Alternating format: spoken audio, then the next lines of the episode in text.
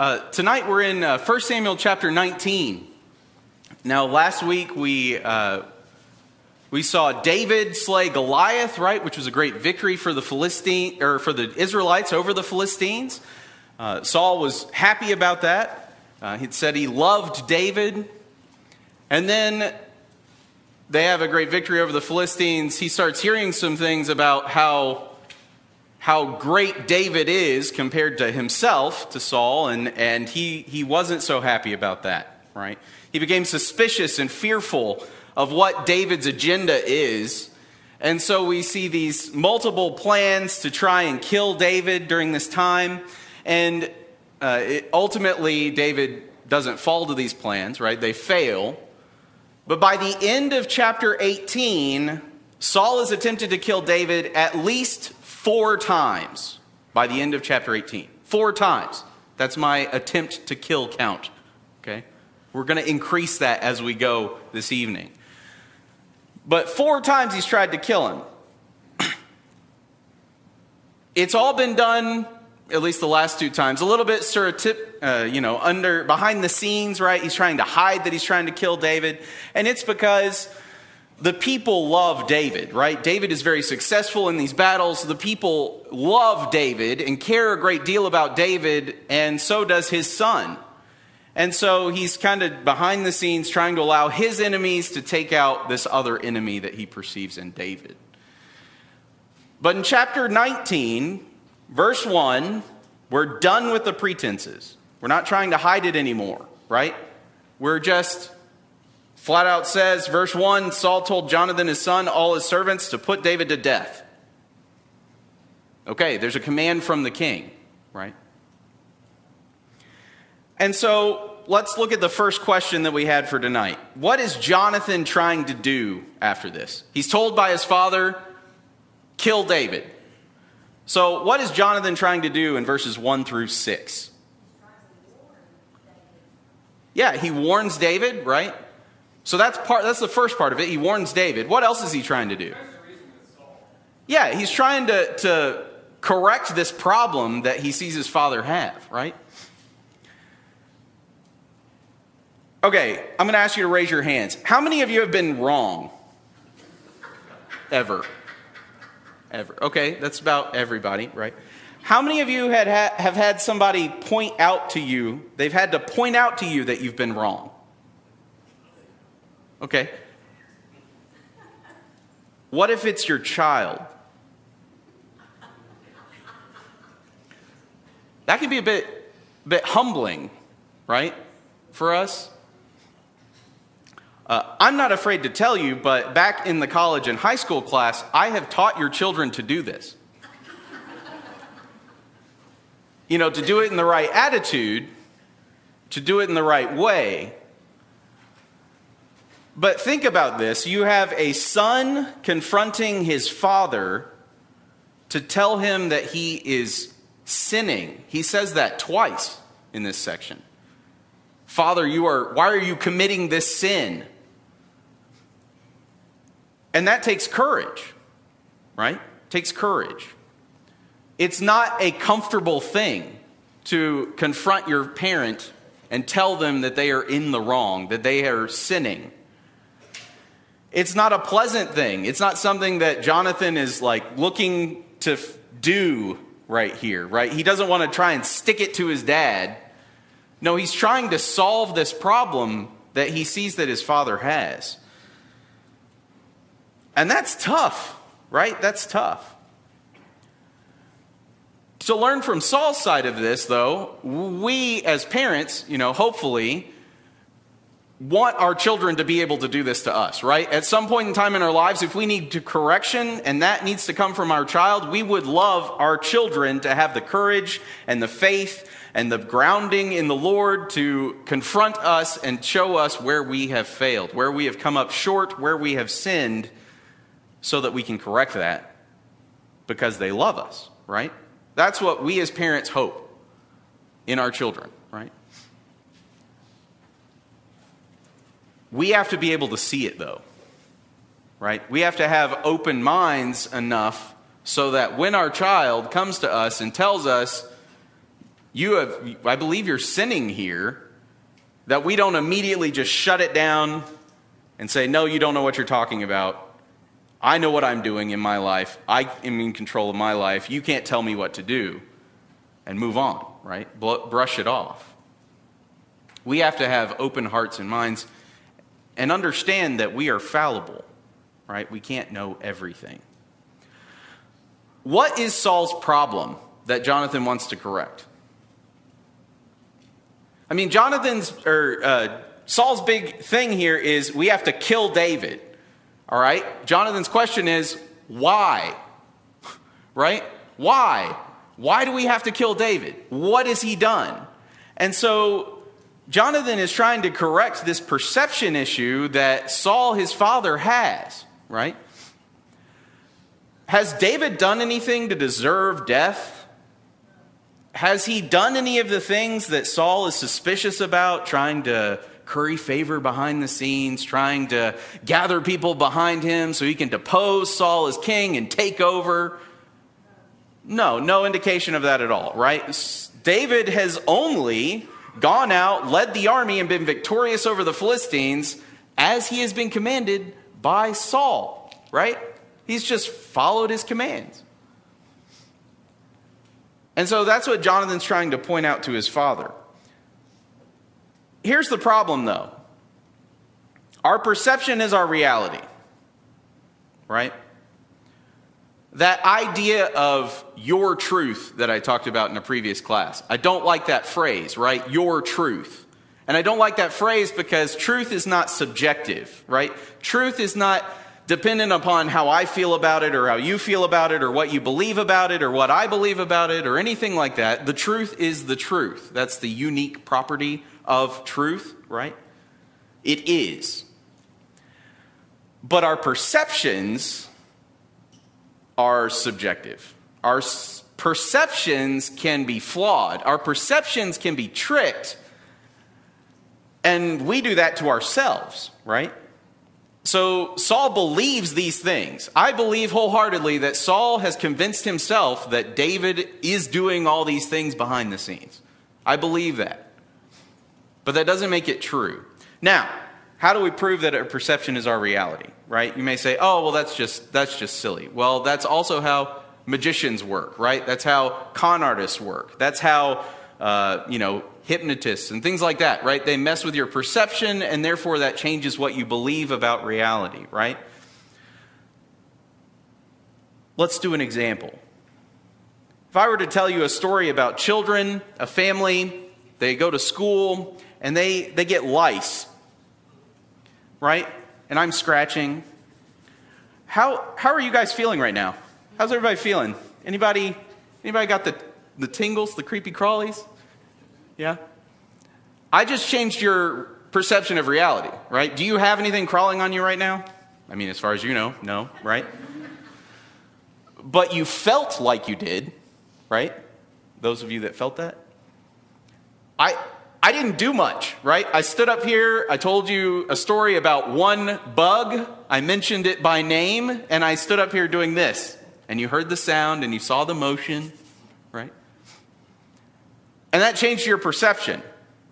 Okay, if we can do that with that very small example, what about, uh, I don't know, bigger things, right? How about you're moving something and it's large and you can't see, you're going down some stairs. Oh, I know I made it the last step. I'm right here on the last step. No, it's the last step. And, oh, oh, no, there's more, right? What about, oh, there's definitely not a step here, right? How about that side of it? How about you're in, in a, at a stoplight you're next to the turn lane. You're not exactly paying good attention. The turn lane starts moving, and you're like, oh, the green light must be. Nope. Happens all the time, right? We do it to ourselves all the time. And it's because your perception is your reality. Your perception is not reality, your perception is your reality. And that's what makes it hard, right? It's your reality. Our minds are very complex and they like to help us out, right? Our brains are complex and they process information at a very fast pace and they really want to help us out. And why does this occur? Well, it occurs because we don't know everything. We don't know everything. but our minds try to help us figure things out before they happen so that we can better interact with our world, we can better interact in our lives, we can maybe manage things a little bit better, right? And so it makes assumptions, it takes leaps, it tries to predict things based on previous patterns that you've gone through and you've experienced. And therefore, it kind of comes up with all this stuff and says, oh, no, this has to be why. When someone gives you an excuse about why they can't make it somewhere, your ability to believe that excuse is real or fake is largely based on your perception of that person, your perception of the situation, how they normally respond to things, right? We do it all the time, and our brains are just trying to help us out. But the problem is, we don't know everything, right? And so we make mistakes. We get it wrong we can't make those assumptions, especially when it comes to people and their free will, right? An example of this that I think comes up nowadays is someone coming forward and repenting. They come forward and they repent publicly. That's great. We welcome them back. That's great. We, you know, we believe that. They do it again. Okay, they're struggling with this. That's, that's something, you know, people struggle with, you know, they struggle with this and they're coming forward. That's great. They do it again. They do it again, they do it again, they do it again, they do it again, they do it 20, 30, 50 times in a year. On that 51st time, how do we feel about it? We may be judging the motives a little bit at that point. We may be judging the sincerity a little bit at that point, right? But the only person who really knows if they're sincere or not is themselves, right? They are take, taking the step, they are coming forward they're being courageous in coming forward and repenting of that sin. Luckily, it's not our job to judge the heart or the motives. That is up to the Lord, right? So we have to be very careful with our perceptions. They can be flawed. Jonathan is trying to correct that here. How do we fix this problem of our perception being flawed? Well, Jonathan employs the same tactic that we should, right? He employs Matthew 7, verses 15 through 20. How do you know if something is not as it proclaims to be? Well, Jesus says in that Sermon on the Mount, you by their fruits you know them, right? By their fruit you know them. How do you know if an individual is not sincere? Well, what about their actions? What are they doing? Do they do what they say? Are they taking steps to enact the things that they're promising? Are they, you know, taking action here? That's how you know right? That's how you know. And so Jonathan does that with uh, his father Saul. Verse 4, he says, Do not let the king sin against his servant David, since he has not sinned against you, and since his deeds have been very beneficial to you. For he took his life in his hand and struck the Philistine, and the Lord brought about a great deliverance for all Israel. You saw it and rejoiced. Why then will you sin against innocent blood by putting David to death? without a cause. Why are we doing this? Why are we killing David? What is the reason? That's what Jonathan is asking his father Saul. He brings the evidence, right? Look at what he has done. What in these list of actions causes you to believe that he has some kind of coup going on behind the scenes to get rid of you, right? And what does Saul answer? Yeah, I'm not. I won't kill him. What are you talking about? Saul listened to the voice of Jonathan, and Saul vowed, "As the Lord lives, he shall not be put to death." So Jonathan got through to his dad. Yay! Woohoo! Right? He's not going to kill him. That's great. So what does Jonathan do? He calls David back. Right? Calls David back and David is brought to Saul, and he was in his presence as formerly, right? And so it worked. Uh, kinda. Yeah, right. It worked for a while. It worked for a little bit. It worked up until what?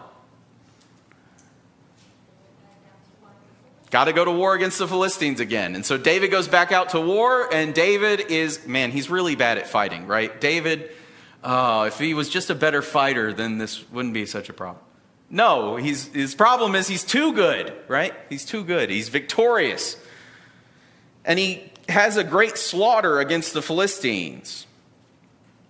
And so, uh, so much so that they fled before him. In verse 9, there's an evil spirit from the Lord on Saul. He was sitting in his house with a spear in hand. Saul was playing the harp with his hand. Does anybody else wonder what music he was playing? For some reason, I, I, I just have in my head that it was Birdland. You know, he's just sitting there playing some ver- Jewish version of. And then Saul throws a spirit. No, I don't know. But here we go again, right? What's the problem? What's the problem with Saul in this, in this instance with David? Why is all of a sudden his vow is out the window? He's got to kill him now. He had another victory, right? It came back. You know, he told me he wasn't going to do this. He told me he wasn't going to do it. He told me he's not trying to take my kingdom. He goes out there. He has a great victory. He's going to take all my soldiers. He's going to kill me. He's going to overthrow my family, and he's going to take the throne. So he tries to kill him again.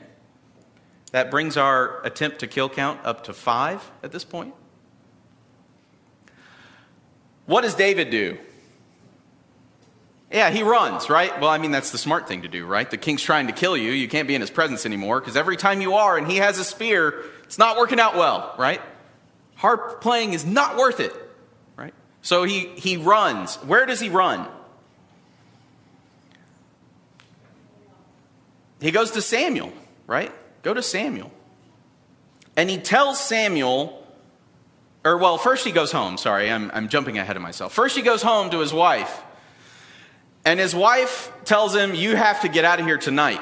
You have to get out of here tonight, or he, he will kill you. So you have to leave. So she lowers him down through the window, and then she pulls a Ferris Bueller on Saul's men, right? We got to get the, the fake person, we put the wig on them. Oh, they're sick in bed, they're sick, they're, they're just not, they can't come to the door. Oh, they're so sick, right? And that, you know, that gets one group of messengers. Saul sends another. They go into the house and they find that David has escaped and his daughter has betrayed him and saved her husband. And Saul is upset by this, right? Why have you deceived me like this and let my enemy go so that he has escaped? And uh, David's wife Michal says, "Let me go." Why? Uh, he said to me, "Let me go. Why should I put you to death?" And David flees and escapes and comes to Samuel and tells him all that Saul has done to him. Right? That was probably a long conversation. But he goes to someone who, who I think would understand, right? Samuel has already been disappointed by Saul in that Saul has rejected the Lord. And what happens when you reject the Lord? Well, Samuel has seen it in his lifetime over and over and over again being a judge, right? He saw it with Eli's children, he saw it with Eli, he saw it with the Israelites during that time. He saw it again with the Israelites when they asked for a king. He saw it again with Saul and again with Saul. And so David comes and tells him all these things, and they both go to Naioth to escape Saul. Any comments to this point?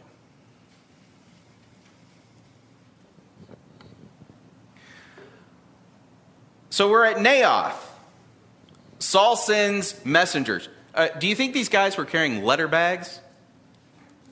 Sends messengers. Hey, messengers, can you go take David a message?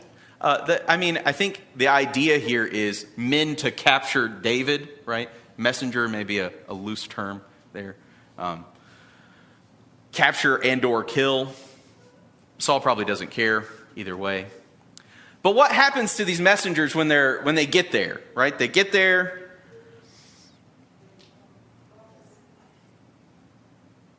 Yeah, they, they start prophesying, right? So again, let's just back up for a moment we're at our seventh attempt to kill count now, because the sixth being uh, at David's home. So now we're at seven. Okay, he sends men, they prophesy. He's not okay with that. So what does he do? Do it again, send more, right? He sends more men. What do they do? They prophesy. So, okay, it's not working. So now we're at attempt, that's attempt number uh, 8 and then 9 because he does it again a third time. And each time, the messengers can't complete their mission, they just prophesy. So Saul is done sending people to do his job. He goes himself, right? They can't get it done. I will do it myself. He goes, and what does Saul do? Yeah, he prophesies, just like all the others, right? I find it interesting here that it says he's stripped naked. Uh, the idea, I don't believe, is that he stripped fully nude, but that he was stripped down to his undergarments. The idea being he took off any raiment, I would think any armor that he brought with him in pursuit of his enemy, and he laid down on the ground and prophesied all night and all day. Now, what I find interesting about this is what is Saul's complaint against David? He's trying to oust me, he's trying to take over, he's my enemy, he wants me dead. When's a great time to kill your enemy, the King Saul? I mean, probably at this moment when he's stripped down and laid down on the ground and prophesying and pretty helpless, right? But there is no attempt on, on Saul's life. And the, another interesting thing to me about this is that this is very similar to how Saul was told that he was going to be the king, right? By the Lord. You will see the prophets coming, and when you see them, you will prophesy with them. And he did so, right? In fact, I believe it reminded the people of that too, because uh, they said, in uh, verse 24. Therefore, they say, Is Saul also among the prophets? Right? That saying is repeated, right? It was said before when Saul was chosen as was uh, first prophesying. Now it's said again when pro- Saul's prophesying again. What's the point that's trying to be brought across here to Saul?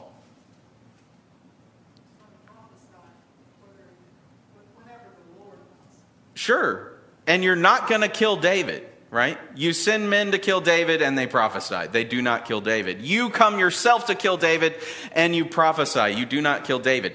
Does the Lord want you to kill David? Well, the indication here, these four times, is no, right? No. But does Saul get the message? No, he does not right? He doesn't get the message. And how sad is that, right? What can your fear and your false sense of perception, right, your errors in your perception cause you to do? It can cause you to do a lot of bad things, right? It can really ruin relationships that you had with a lot of people. In this instance, at this point in time, we have David, who he loved at one point in time, right? Saul loved David at one point.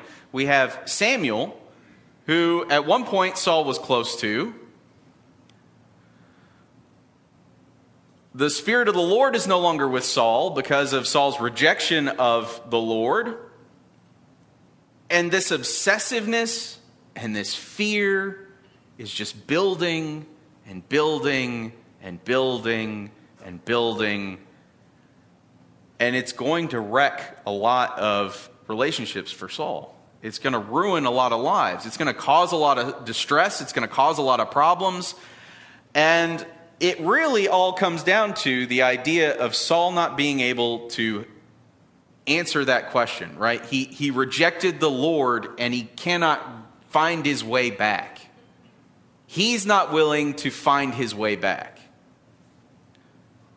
because of that rejection. And the sad thing is, we can end up in that place too, right?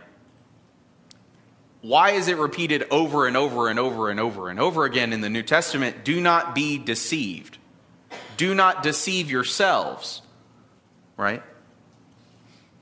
Um, it's a very easy thing for us to do if we're not paying attention, if we're not being careful, if we're not studying as we should, if we're not growing as we should, if we're not doing the things that the Lord has given us to do, and we become complacent, then other things will move in, right? Uh, Ms. Janita Strang brought up the idea of, you know, the parable that uh, is given in the New Testament of the man who was possessed and the demon left for a time. But then when he returned, what did he find?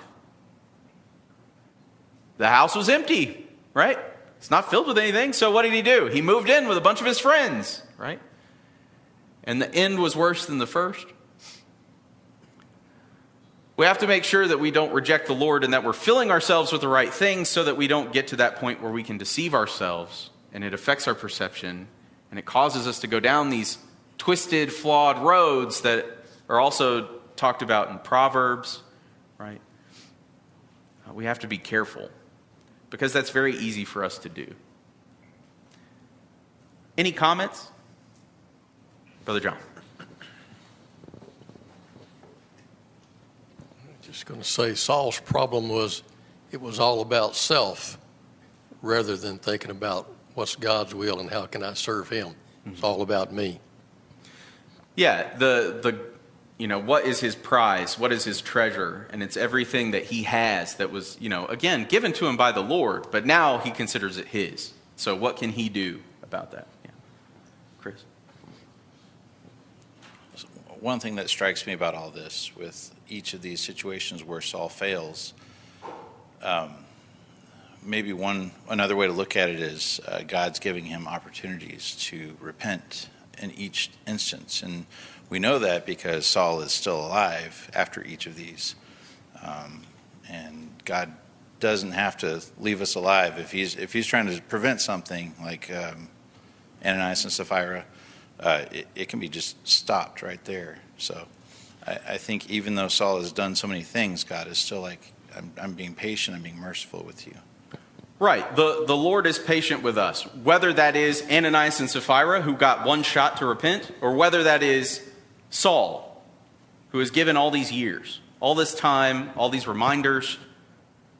He could have, have repented. He could have done it the right way. He could have handed the kingdom over to David. He could have done that at any point in time during this period, but he didn't right? Because he chose himself over what the Lord wanted. He chose himself and he tried to force his will at this point in time in place of the Lord's will.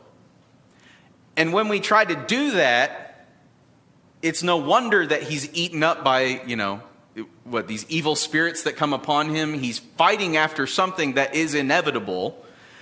And if you're trying to change the inevitable, it will be frustrating, tiresome, make you feel like you're going crazy, because, again, uh, yeah, yeah, you're fighting against something that is going to happen, right?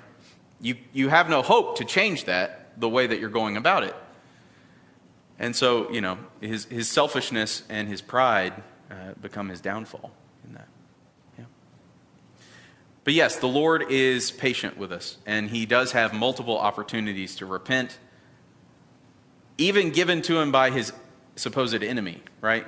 Opportunities given to him by his enemy, and I think that's why we, we see his reaction to those things kind of changing later on. But at this point in time, he has one goal got to kill him, right? And so in chapter 20, David goes to Jonathan, right? What happened the last time David went to Jonathan? Jonathan talked to his father, and okay, his father vowed he would not kill him. Okay, well, now David goes to Jonathan and says, What have I done? What is my iniquity? What is my sin before your father that he is seeking my life? Jonathan says, No, no, right? Far from it. You shall not die. Behold, my father does nothing, either great or small, without disclosing it to me. So why should my father hide this thing from me? It is not so. But David vowed again, saying, Your father knows well that I have found favor in your sight, and he has said, Do not let Jonathan know this, or he will be grieved. But truly, as the Lord lives, and as your soul lives, there is hardly a step between me and death. And so Jonathan says, Whatever you want me to do, I'll do it. And so they come up with a plan, right? They need, they have this, I, this plan to, to show to Jonathan that Saul is trying actively to kill David, regardless of the vow he made. And so, what is this plan? What's involved in this plan?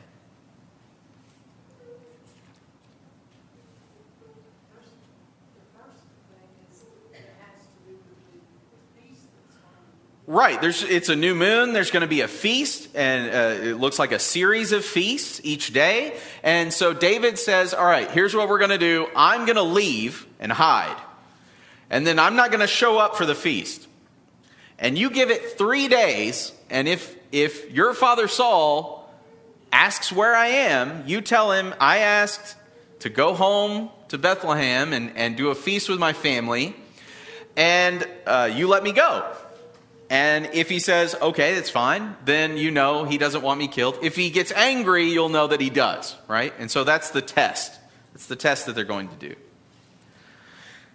After they come up with that test, David says, okay, how will I know, right? How will I know?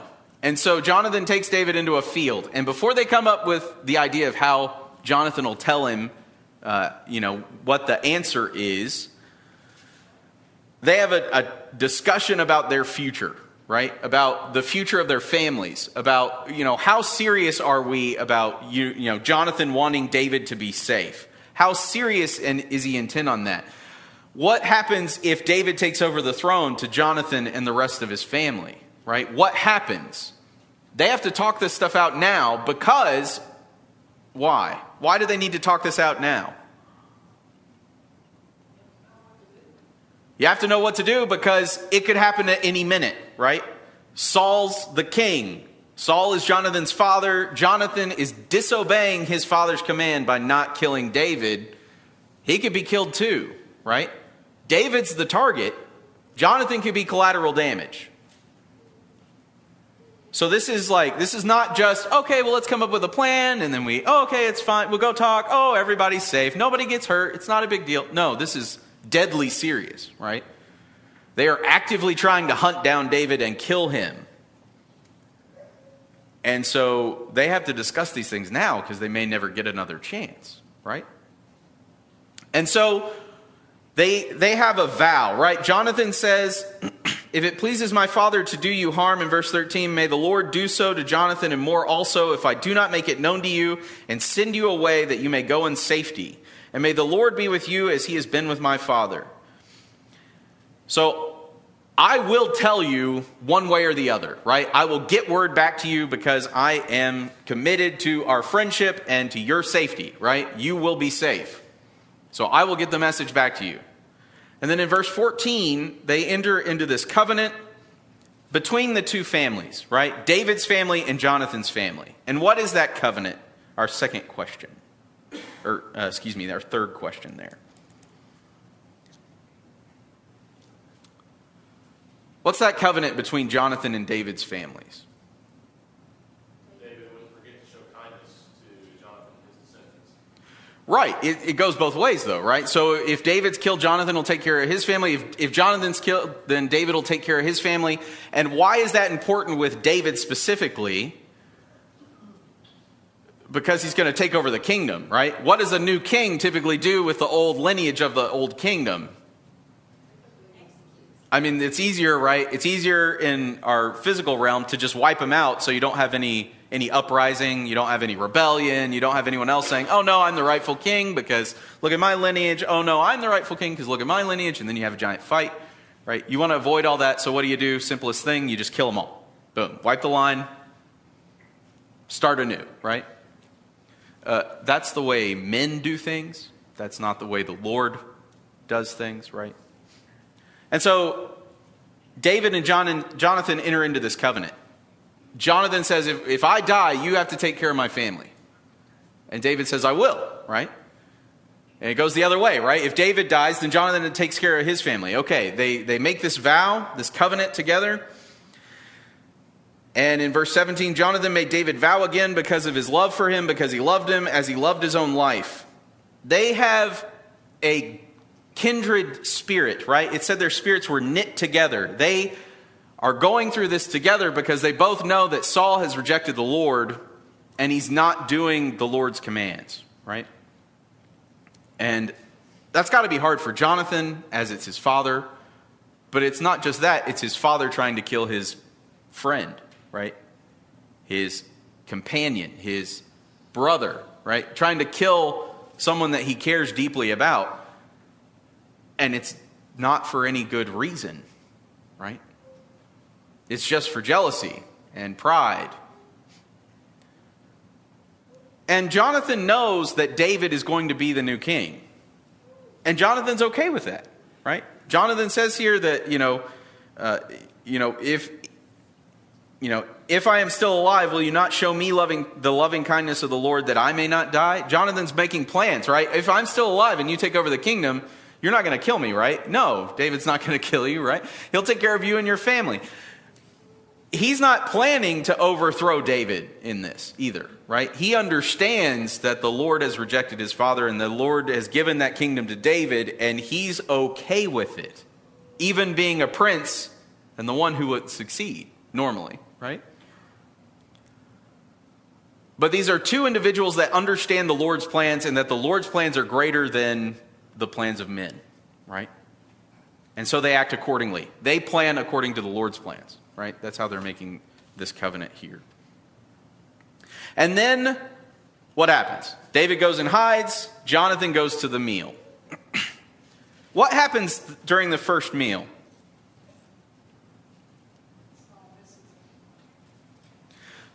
Saul notices he's not there. Uh, it, I mean, when I, the way I read it, um, you know, Jonathan says to David in verse 18, Tomorrow's the new moon, you'll be missed because your seat will be empty. Uh, when you have stayed three days, you shall go down quickly, come to the place where you hid yourself. He tells him, I will let you know whether my father thinks good of you or thinks evil of you by shooting the arrows at the stone. And then if I send the lad and say they're, they're you know, there, then, you know, you get them if I say they're beyond you, then you know he's against you, right? My father's against you if I say they're beyond you. And so after that, David hides in the field, verse 24. The new moon came, the king sat down to eat food. He's sitting in his usual seat. Jonathan's there, Abner's there, David's not there.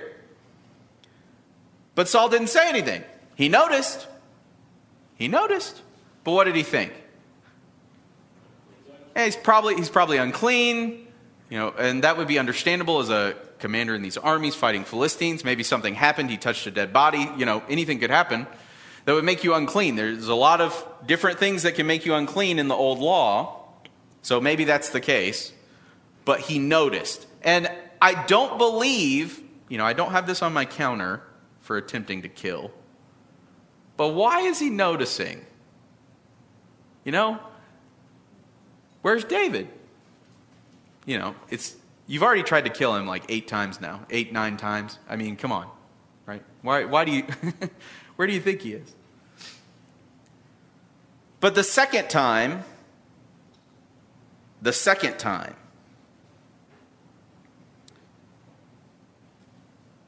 David is not there. And Saul's not okay with that, right? He asks now, why is David, the son of Jesse, not here? Why is the son of Jesse not come today or yesterday? And Jonathan tells him the plan, right? He, well, he has to go to Bethlehem with his family to do a sacrifice, and so we let him go. You know, verse 30 is such a, a sad picture of a parent's interaction with their child. Jonathan is not a child as in a youth, right? Jonathan is an adult, right? He's an experienced adult in battle. He's a prince. He is a commander in the armies, right? He has his own level of authority and his own level of experience, and he is not a youth, he is not a child. And, and Saul, in verse 30, his anger burns against Jonathan and he said to him, You son of a perverse, rebellious woman, do I not know that you are choosing the son of Jesse to your own shame and to the shame of your mother's nakedness? For as long as the son of Jesse lives on the earth, neither you nor your kingdom will be established. Therefore, now send and bring him to me, for he must surely die.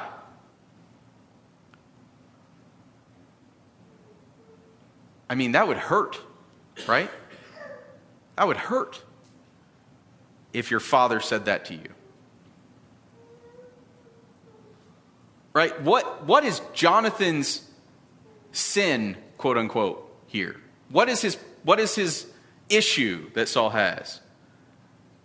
You pick David over the family. Okay. What, what has David done, right? Again, what has David done?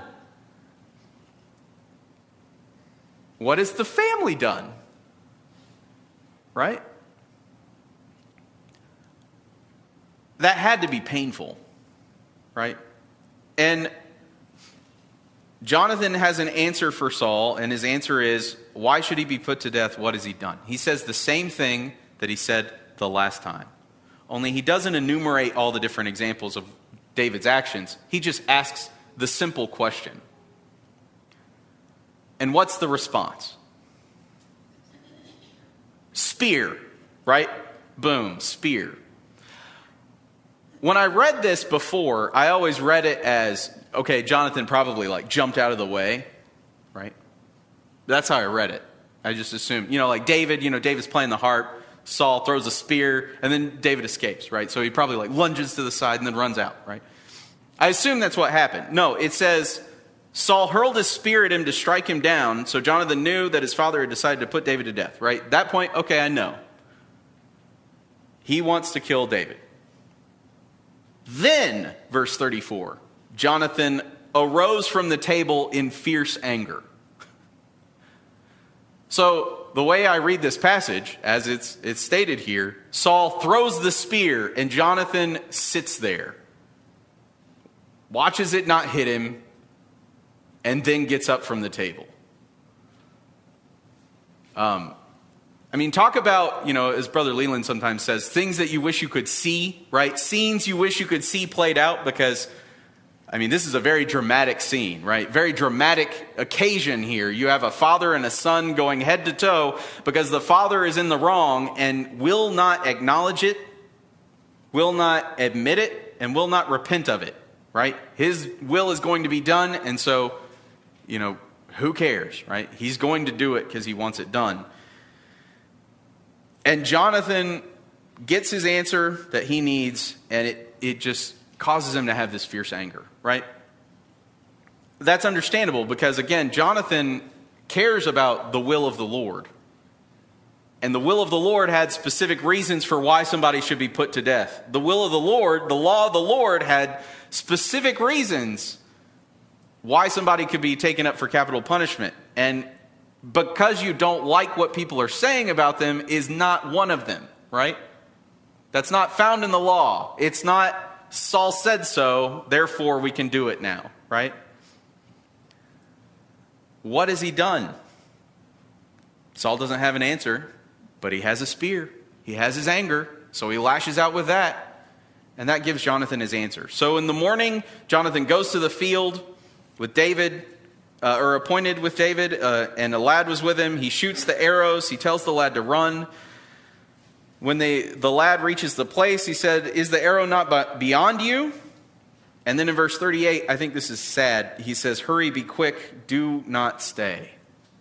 Right? He, he wants this done fast because it's not good news.